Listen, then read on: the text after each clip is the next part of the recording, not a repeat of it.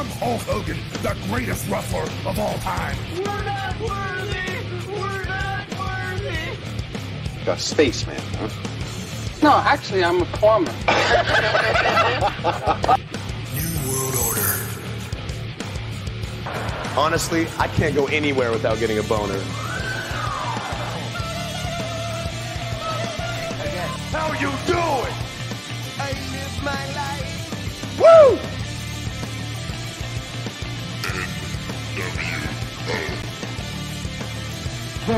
Sweet baby Jesus in the office. Alors, euh, bonsoir tout le monde, euh, Jonathan Drapeau du euh, Wrestle Rock Podcast. Alors, euh, j'espère que ça va bien.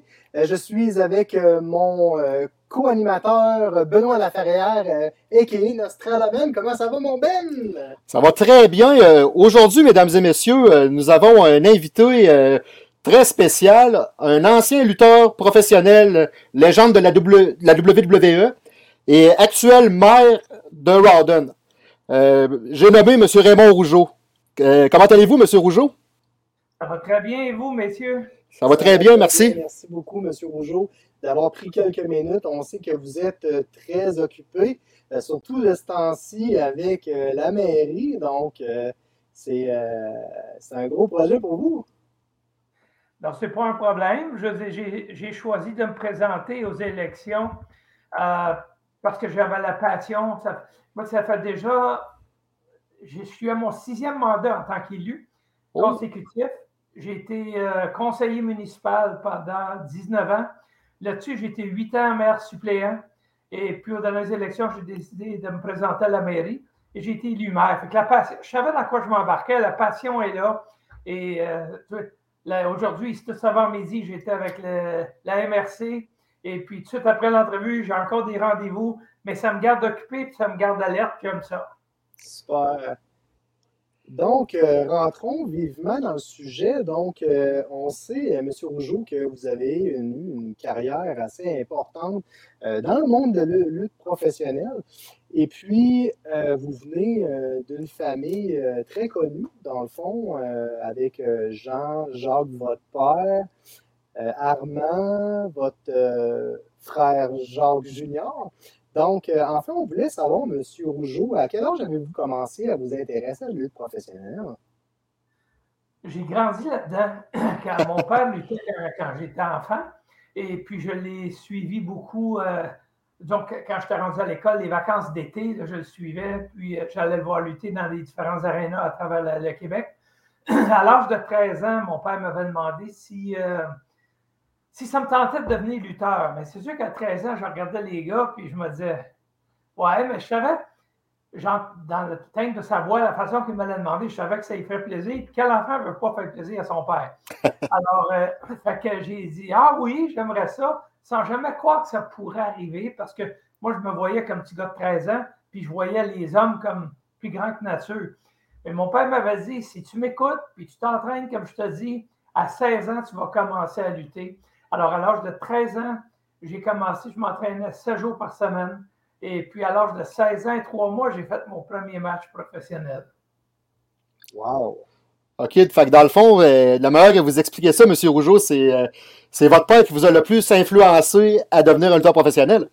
En fait, il m'a influencé à faire le pas de commencer à m'entraîner. Ah, Parce OK. que- Parce qu'en étant plus jeune, c'est sûr que euh, moi, j'étais ami avec Pierre Lefebvre, on s'est connus au primaire. Et puis, on luttait dans le cours, on essayait d'imiter les prises qu'on voyait, puis les choses. Fait que l'attirance était là, l'attrait était là, mais de penser à 13 ans que je pourrais faire ça, c'était même pas une idée. C'est mon père qui m'a, on va dire, qu'il a fait, il était l'élément déclencheur pour dire, OK, on embarque sur un horaire, puis une façon de faire, puis tu vas atteindre ton objectif. Super. Vous avez parlé d'entraînement. En fait, ben, on se doute un petit peu euh, de la réponse, mais qui vous a entraîné? Moi, ben, quand je commençais à m'entraîner, c'était pour me bâtir un physique. C'était chez nous. C'est mon père qui a commencé à m'entraîner. Euh, alors, à 13 ans, c'est mon père. En fait, sur la musculature, c'était mon père. Pour la lutte, pour commencer à m'entraîner, pour euh, faire des matchs de lutte et tout ça, c'était, vous le connaissez, vous le connaissez, euh, vous le connaissez sûrement pas, mais Luigi Macera.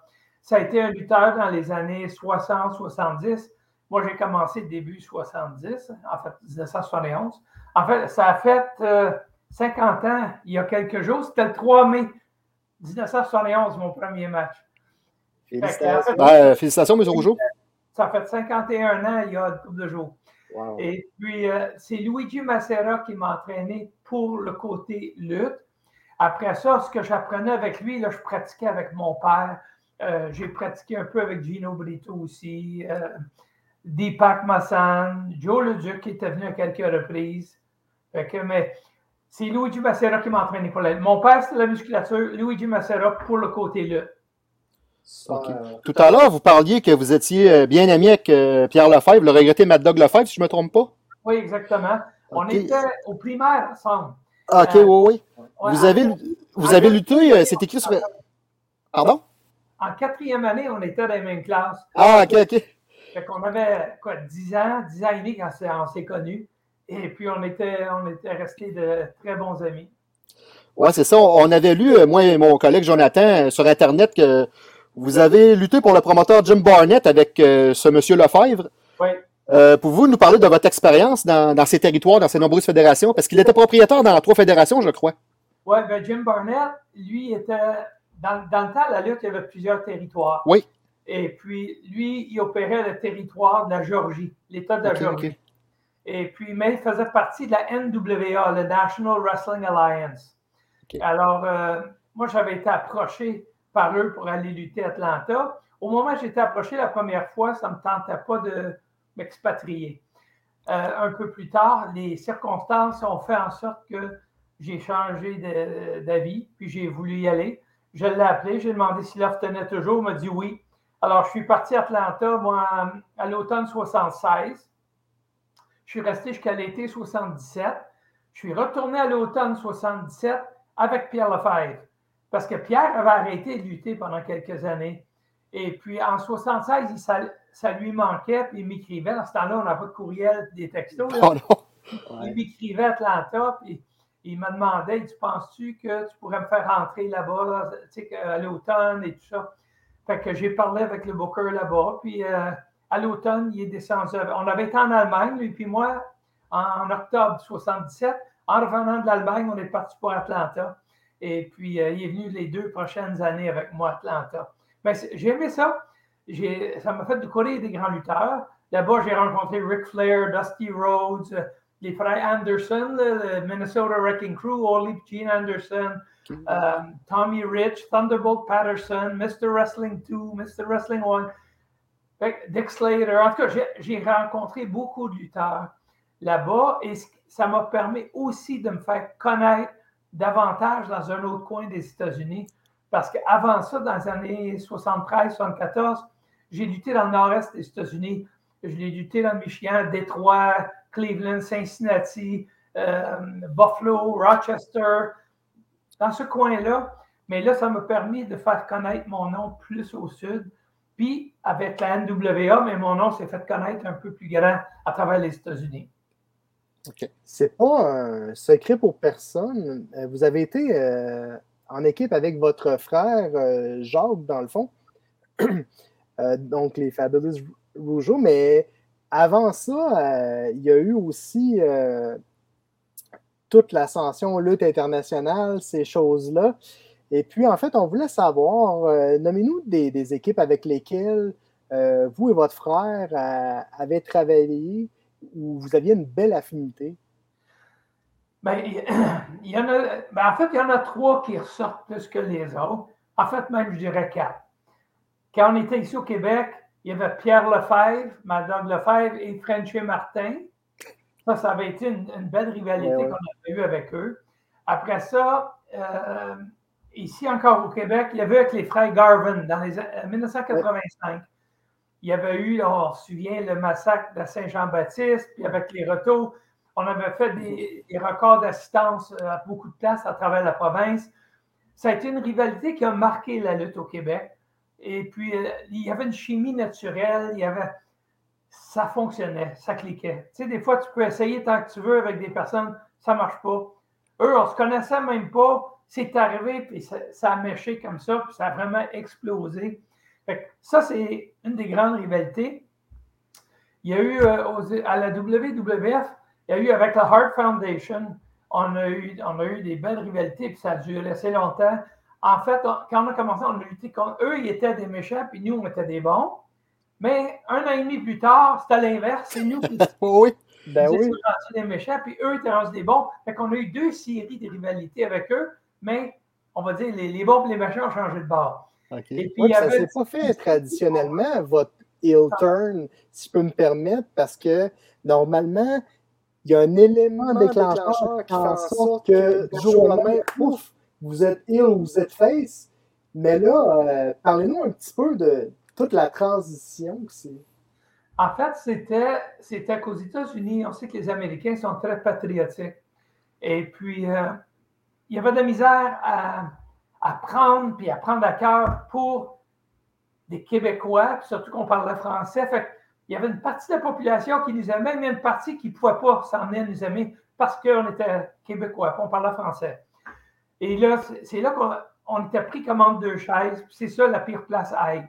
Alors là, l'idée était venue, mon frère et moi, on avait parlé, puis Vince a demandé de nous rencontrer, fait qu'il nous a fait voler à New York. On l'a rencontré, puis il nous a envoyé l'idée de, de, devenir méchant. Puis on s'est regardé, Jacques puis moi, on est parti à rire, parce que la semaine avant, on avait parlé. Et puis là, l'idée de faire une transition comme on a fait, ça a été de Vince. Parce que tant qu'à moi, ça aurait été oui. Comme on fait traditionnellement, il arrive quelque chose, on fait un coup, et puis tout à coup, on devient Ali. Vince, lui, c'était on va tellement mettre, tellement beurre épais comme on aime les Américains, on aime les États-Unis, avec nos petits drapeaux américains qu'on avait. Et puis, à force de leur dire tellement qu'on aime, le monde va ils sont pleins de cas, eux autres. Là. Ils essayent de nous bourrer, puis ils, ils, vont vous haïr, vous ne croirez pas ça.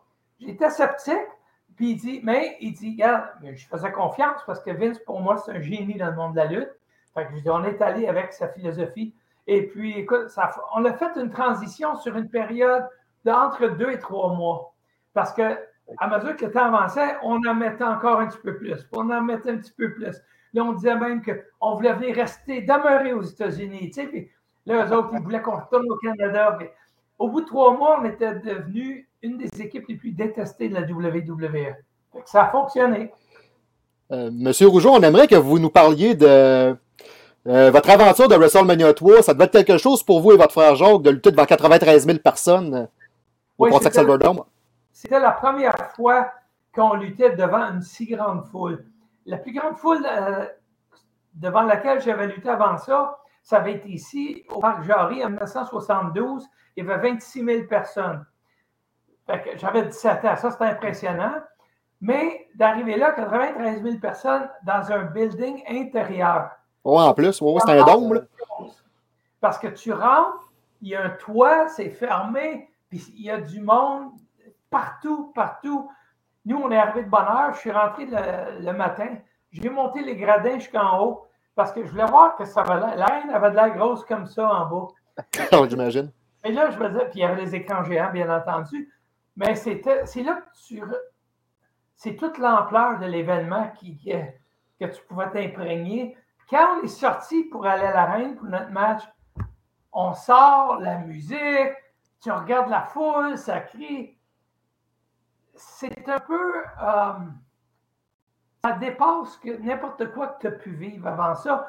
Et puis pour moi, cet événement a été un événement historique que pour moi, même aujourd'hui, qu'on est rendu à WrestleMania 37, 38, tu sais, WrestleMania 3 reste toujours dans les annales de l'histoire comme étant un des plus grands WrestleMania. Oui, parce qu'il y a eu des tellement beaux combats lors de cet événement-là. on pense à Randy Savage contre euh, Ricky, Steamboat, qui est un des matchs qu'on parle encore. Euh, Même après 35 ans. C'est ça.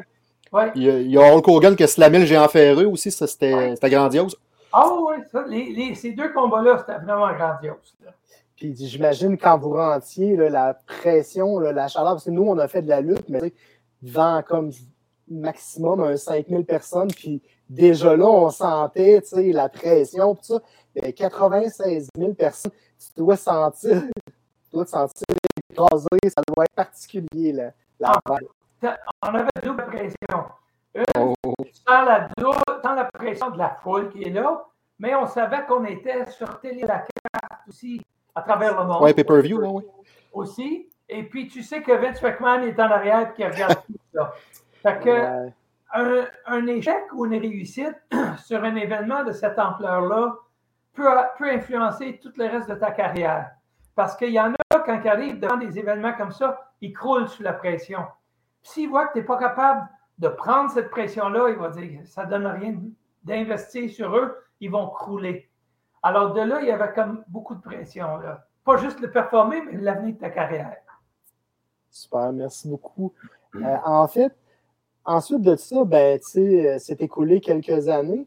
Et puis, euh, vous avez eu une rivalité au SummerSlam 88 avec les British Bulldogs. Ouais. Euh, et puis, est-ce que vous en gardez un bon souvenir? ou- Parce que Vous aviez quelques différends, je pense, avec eux autres. euh. Oui, mais en fait, le, le différent est venu après ça. OK, OK. Le- au SummerSlam, on n'avait ben, on n'avait pas de différent. On n'avait pas d'affinité avec eux. On ne peut pas dire qu'on se, on était, euh, on se côtoyait, puis c'était, c'était amical. Ça ne l'était pas. Par contre, ils faisaient leur affaire, on faisait notre affaire. Il n'y avait pas Ouais. d'amitié. Mais on est arrivé là à SummerSlam, puis pour moi, on a livré la marchandise. On a- ça a été un match qui a été super. Euh, moi, je sais qu'il y a un des producteurs qui était là, euh, Ed Kerwin à l'époque. Lui, m'avait dit, même plusieurs années après, quand je suis revenu pour faire les pay-per-view en 2017, il dit, moi, je me souviendrai toujours le match de SummerSlam, vous et les Bulldogs. Il dit, pour moi, ça a été un des meilleurs matchs que j'ai vus. Fait que j'ai dit, waouh, ça l'a marqué. Mais pour nous, on avait été à la limite de temps. Ça avait fini avec le 20 Un minutes. draw, oui. Puis là, on était vraiment rendus des vilains. Les Bulldogs, c'était les, les favoris.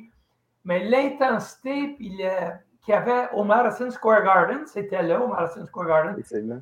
Le- le- la magie, l'intensité qui était là, c'était assez euh, phénoménal, c'était marquant. La rivalité qui est venue par après, ça, ça s'est passé, je te dirais, trois à quatre semaines plus tard, que là, il est arrivé toute l'histoire avec les Bulldogs. là. Ouais, ouais, ouais. Euh, Monsieur Rougeau, euh, vous avez fait un combat de boxe face au regretté Owen Hart euh, à Montréal en 1996. Pouvez-vous nous parler de cette expérience? Oui, en fait, moi, ça faisait déjà six ans et demi que j'étais retiré de la lutte. J'ai appris ma retraite, j'étais commentateur. Puis moi, j'ai un garçon, il- j'ai un garçon, il est venu au monde cinq mois après ma retraite. Parce que moi, je ne voulais pas être sur la route puis avoir un enfant. Je, dis, je venais chez nous cinq jours par mois. Fait que quand j'avais donné le OK pour qu'on essaie, mais sachant que par le temps que si ça fonctionnait, qu'il viendrait au monde, je serais arrêté. Mais là, mon fils, comme beaucoup de- d'enfants, et surtout, ben, le mien, il savait que j'avais lutté. Il avait vu beaucoup de cassettes VHS dans le temps. Ouais. Euh, des, des combats de lutte, dont les bulldogs et toutes sortes de choses. Il me voyait faire les entrevues. Fait qu'il regardait la lutte.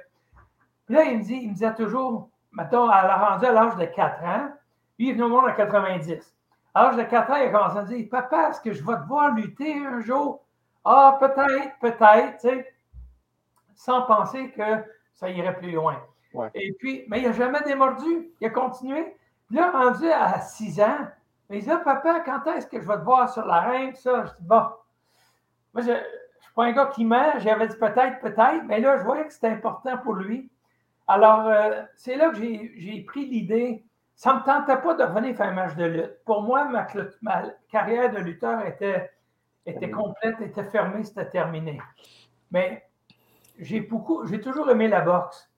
Aussi, mon père a été boxeur quand il était jeune, boxeur amateur, les gants d'or, il avait été champion des gants dorés, toutes sortes de choses.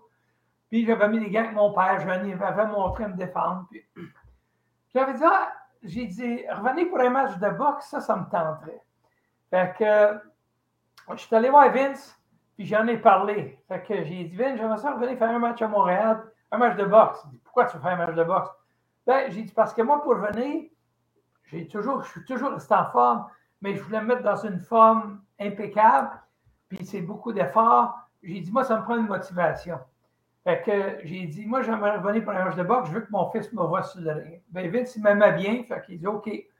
À l'époque, je voulais le faire avec Shawn Michaels, puis euh, parce qu'on avait une rivalité avec les Rockers, tu sais, fait que Shawn Michaels, ça irait bien. Mais Vince, c'est parce qu'il était en train de monter Shawn Michaels pour en faire un champion, tu sais, monter lui puis Brett, tu sais, encore cette histoire-là aussi. fait que, il m'a suggéré Owen Hart. Et Owen Hart, j'ai toujours eu beaucoup de respect pour lui. C'est un professionnel. J'ai dit, ouais, OK, ça m'irait. Puis Owen Hart, il était à ce moment-là le King of Hearts, le roi des Hearts. Oui. Il y a eu une montée, fait il y, avait, il quelque chose de bien là. Fait que j'ai accepté. Fait que j'ai commencé à m'entraîner au mois de février pour le combat de boxe au mois d'août.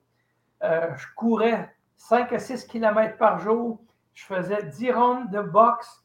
Je faisais euh, 15 minutes de corde à danser. Je faisais 1500 redressements par jour. Je, je m'étais mis sur un régime que je voulais. En tout cas, j'ai baissé mon poids de 20 livres pour le match Wow. Félicitations. Félicitations, M. Rougeau. Quand vous faites quelque chose, vous, vous le faites pas à moitié. J'étais revenu à mon poids quand j'avais 19 ans. Fait Wow. Votre, fils va rendu- être content. j'étais rendu à 41 ans et demi. Là. Wow. Fait que ça, ça a été le fun. Puis juste une anecdote, je, je me suis tellement mis en forme rendu là qu'après le match, je me suis dit, je vais garder cette forme-là et mon poids, je ne le laisserai pas varier plus que 5 livres. Et bien là, on est rendu en 2022 et je suis toujours en dedans de 5 livres de quand j'ai fait le match de boxe avec Owen Hart. Wow. OK, vous vous entraînez encore, euh, vous faites le. OK, vous- Faut garder la santé. Une Ah, c'est c'est c'est fou un peu, là, mais une moyenne de 29 jours par mois. Ah, c'est très bien. Ouais, C'est 1h45 par jour. Wow. Ben, félicitations. Ouais. Vous avez parlé, dans le fond, euh, des, euh, des gants dorés de votre père. Je vais simplement ouvrir une petite parenthèse parce que euh, mon père, c'est un grand, grand, grand amateur de lutte. Il a été promoteur, bref. Et puis, il a connu votre, votre père. J'avais une petite anecdote à vous raconter. Dans le fond, votre père a lutté contre Abdullah de Butcher à Lévis dans les... au début des années Les années 70. 70. Ouais, c'est ça, exactement. Et puis, euh, ce qui s'est passé, c'est que il y a- à la fin du combat, bon, ben, les deux ont commencé à se promener un peu partout parce que vous connaissiez Abdullah. Abdullah, lui, il restait pas dans le ring. Il se promenait, tu sais. Fait que là, ben, euh, M. Butcher, dans le fond, s'est, euh, voulu s'en aller vers le vestiaire. Et puis, il y a un policier qui s'est mis entre les deux, qui s'est mis entre votre père et Butcher. C'est un monsieur Poirier qui maintenant est à la retraite. C'est un policier de Lévis. Mon père l'avait knocké, le policier? Oui, c'est ça. Et puis, euh, ben, mon père me dit C'était pas à Lauson. Oui, Ah, exactement, ouais. C'était à à Ben oui. Il y avait des portes, puis votre père avait un bon, euh, un bon crochet de droite, Ouais. et puis il s'est ramassé dans les portes, en bas, euh, où est sur les vestiaires. Puis, ce qui, mon père me dit, il semblerait que votre euh, oncle Johnny est allé le chercher euh, au poste de police le lendemain. Ben, ouais, mais je suis au courant de cet incident-là. Ah, c'est particulier. Euh, Parlez-nous de votre oncle euh, Johnny. Euh, on sait qu'il a été, dans le fond, le bodyguard de M. Lévesque, puis qu'il a fait vraiment des, des belles grandes choses. Ben, mon oncle Jean, pour moi, ça a toujours été un monsieur plus grand que nature. Euh, c'était un gentleman, c'était un homme d'affaires, c'était un sportif, c'était. C'était votre mentor un peu, M. Rougeau. Oui, oui, côté relations publiques, comment se comporter avec les médias, comment se comporter. Mon père était beaucoup plus réservé. Mon Ah, oncle c'était un homme de public. Fait que mon oncle m'a enseigné comment, parce qu'il ne veut, veut pas, tu vas devenir une, personnalité publique et tout ça. Fait que m'a enseigné comment on doit se comporter dans ce cas-là. Et alors, il a été un mentor pour moi, puis j'ai été aussi le fils qu'il n'a jamais eu. Lui, il avait Ok. il a toujours souhaité avoir un garçon. Et puis, j'ai toujours été un enfant docile, un adolescent docile. J'ai jamais fait de crise d'adolescent. Je m'entraînais tout le temps, puis je luttais. Fait que mon oncle se revoyait aussi en moi beaucoup. Alors, euh, même mon oncle était le booker quand j'ai commencé. Et puis, il se bookait souvent dans les mêmes villes que moi. On voyageait ensemble, lui et moi. D'ailleurs, mon premier match que j'ai fait, c'est lui qui était dans mon coin. Mon premier match, mon père était booké au centre Paul Sauvé à Montréal. C'est mon oncle qui l'avait booké là. Mon oncle voulait absolument être avec moi. Euh, mais c'était un homme extraordinaire que, euh, auquel j'ai appris beaucoup d'affaires. Euh, comme tu dis, oui, il était le bodyguard de René Lévesque, mais je pense que le bodyguard, ça a été utilisé on va dire, à des fins peut-être de sensationnaliste à ce moment-là, parce que ce n'était pas officiellement son bodyguard. C'était un grand ami de René Lévesque. Et mon oncle était beaucoup avec. Et là, les gens le voyaient. Oh, Johnny Rougeau avec René c'est son bodyguard. C'est là que ça a parti. Mais mon oncle s'est présenté beaucoup d'endroits avec René Lévesque. Oui, effectivement, s'assurait que personne n'y fasse de la misère. N'était pas son bodyguard attitré. Mais les gens, ils ont aimé étiqueter Johnny Rougeau bodyguard de René Lévesque. J'ai rencontré René Lévesque, qui embarqué avec moi dans mon auto. Euh, il était des élections en 76. Puis je l'avais embarqué pour l'emmener ailleurs. Mon oncle m'avait demandé Tu pourrais-tu emmener René à telle tâche Ben oui. Il embarqué avec moi, je suis allé. puis mon oncle, il avait un charisme. Tout le monde l'aimait. Euh, il me fait penser à des Guy Lafleur, à des Jean Béliveau. C'était une époque, c'était des gens qui étaient comme ça. D'ailleurs, on se souvient au service de mon oncle quand je suis sorti de l'église, j'étais un des porteurs de sa tombe. L'église était bondée. Ginette Renault était venue chanter à son service, comme elle le fait là. Quand on est sorti, il y avait 7000 personnes qui, dans la rue dehors, qui bloquaient. Il n'y avait plus. C'était la rue Saint-Hubert à Montréal. C'était une rue assez achalandée. Et puis, il n'y avait plus un véhicule qui circulait là. C'était une marée de monde. Il y avait 7000 personnes qui applaudissaient. Ça m'avait marqué à quel point il avait touché la population aussi. Fait que pour moi, mon oncle, c'est un, grand homme et ça l'est toujours. OK. Euh, on sait, ben, tout le monde, la plupart des fans de lutte le savent. Vous avez été commentateur francophone. Vous avez euh, même remplacé Edouard Carpentier et Guy Avez-vous des petites anecdotes intéressantes à nous conter euh, dans votre fameuse carrière d'annonceur à la WWF? Ah, ben, écoute, il y a toujours des, petites anecdotes, des affaires drôles. Mais il y avait entre autres le soir du du Montreal Screwjob avec Bret Hart. Oui, oui, oui. Moi, j'étais, je faisais un commentaire. On était à Survivor Series en 97. Oui. Puis j'étais au bord de la reine à faire les commentaires. Parce que dans ce temps-là, il y avait la table des, commentateurs espagnols, les Anglais, les Espagnols et les Français. On était les trois. Vous avez annoncé, je pense, hein, aussi. Vous avez été annonceur lors de l'événement pas sur ce show-là, mais oui, j'ai annoncé quelques fois aussi. J'étais intervieweur, commentateur, j'ai tout fait. J'étais là, me faire pour eux autres. j'ai fait, de l'anglais pour eux autres, du français. Je faisais euh, les, promos pour euh, le Mexique, pour l'Allemagne, euh, les pays internationaux. J'ai pas mal tout fait. Fait comme Vince, il me disait, il dit, ce que j'aime avec toi, et moi, il dit, t'es versatile et tu peux faire n'importe quoi. Fait que j'avais du fun avec ça. Mais ce soir-là, c'est quand, quand euh, l'arbitre a fait sonner la cloche, Earl Hebner, euh, c'était Dave Hebner. C'était-tu Earl ou c'était Dave? Je pense que dans le Dark Side of the Ring, ils disent que c'est Earl, de mémoire. Oui, ça se peut, oui, que ce soit Earl, oui.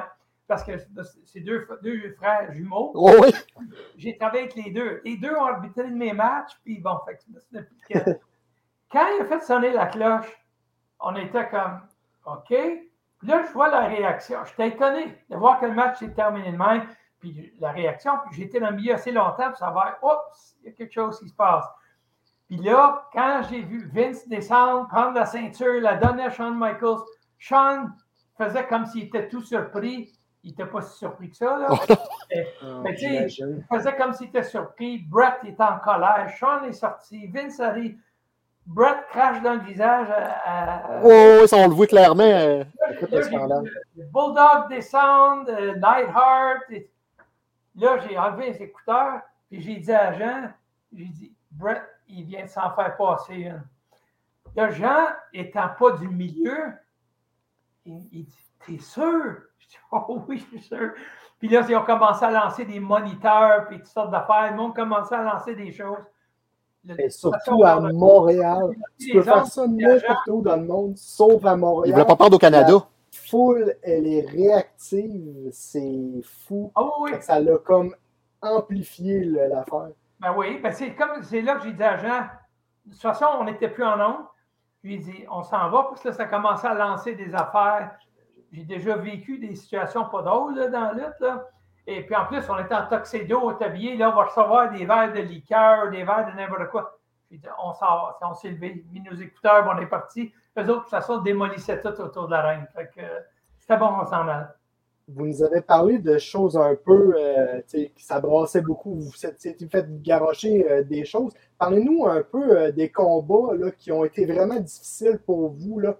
On pense, entre autres, vous avez été à la World Wrestling Council ah après le décès de Bruiser Brody. Honnêtement, entre vous et moi, il fallait avoir des couilles pour aller à la oh, World Wrestling Council. C'était pas une place que c'était doux, là.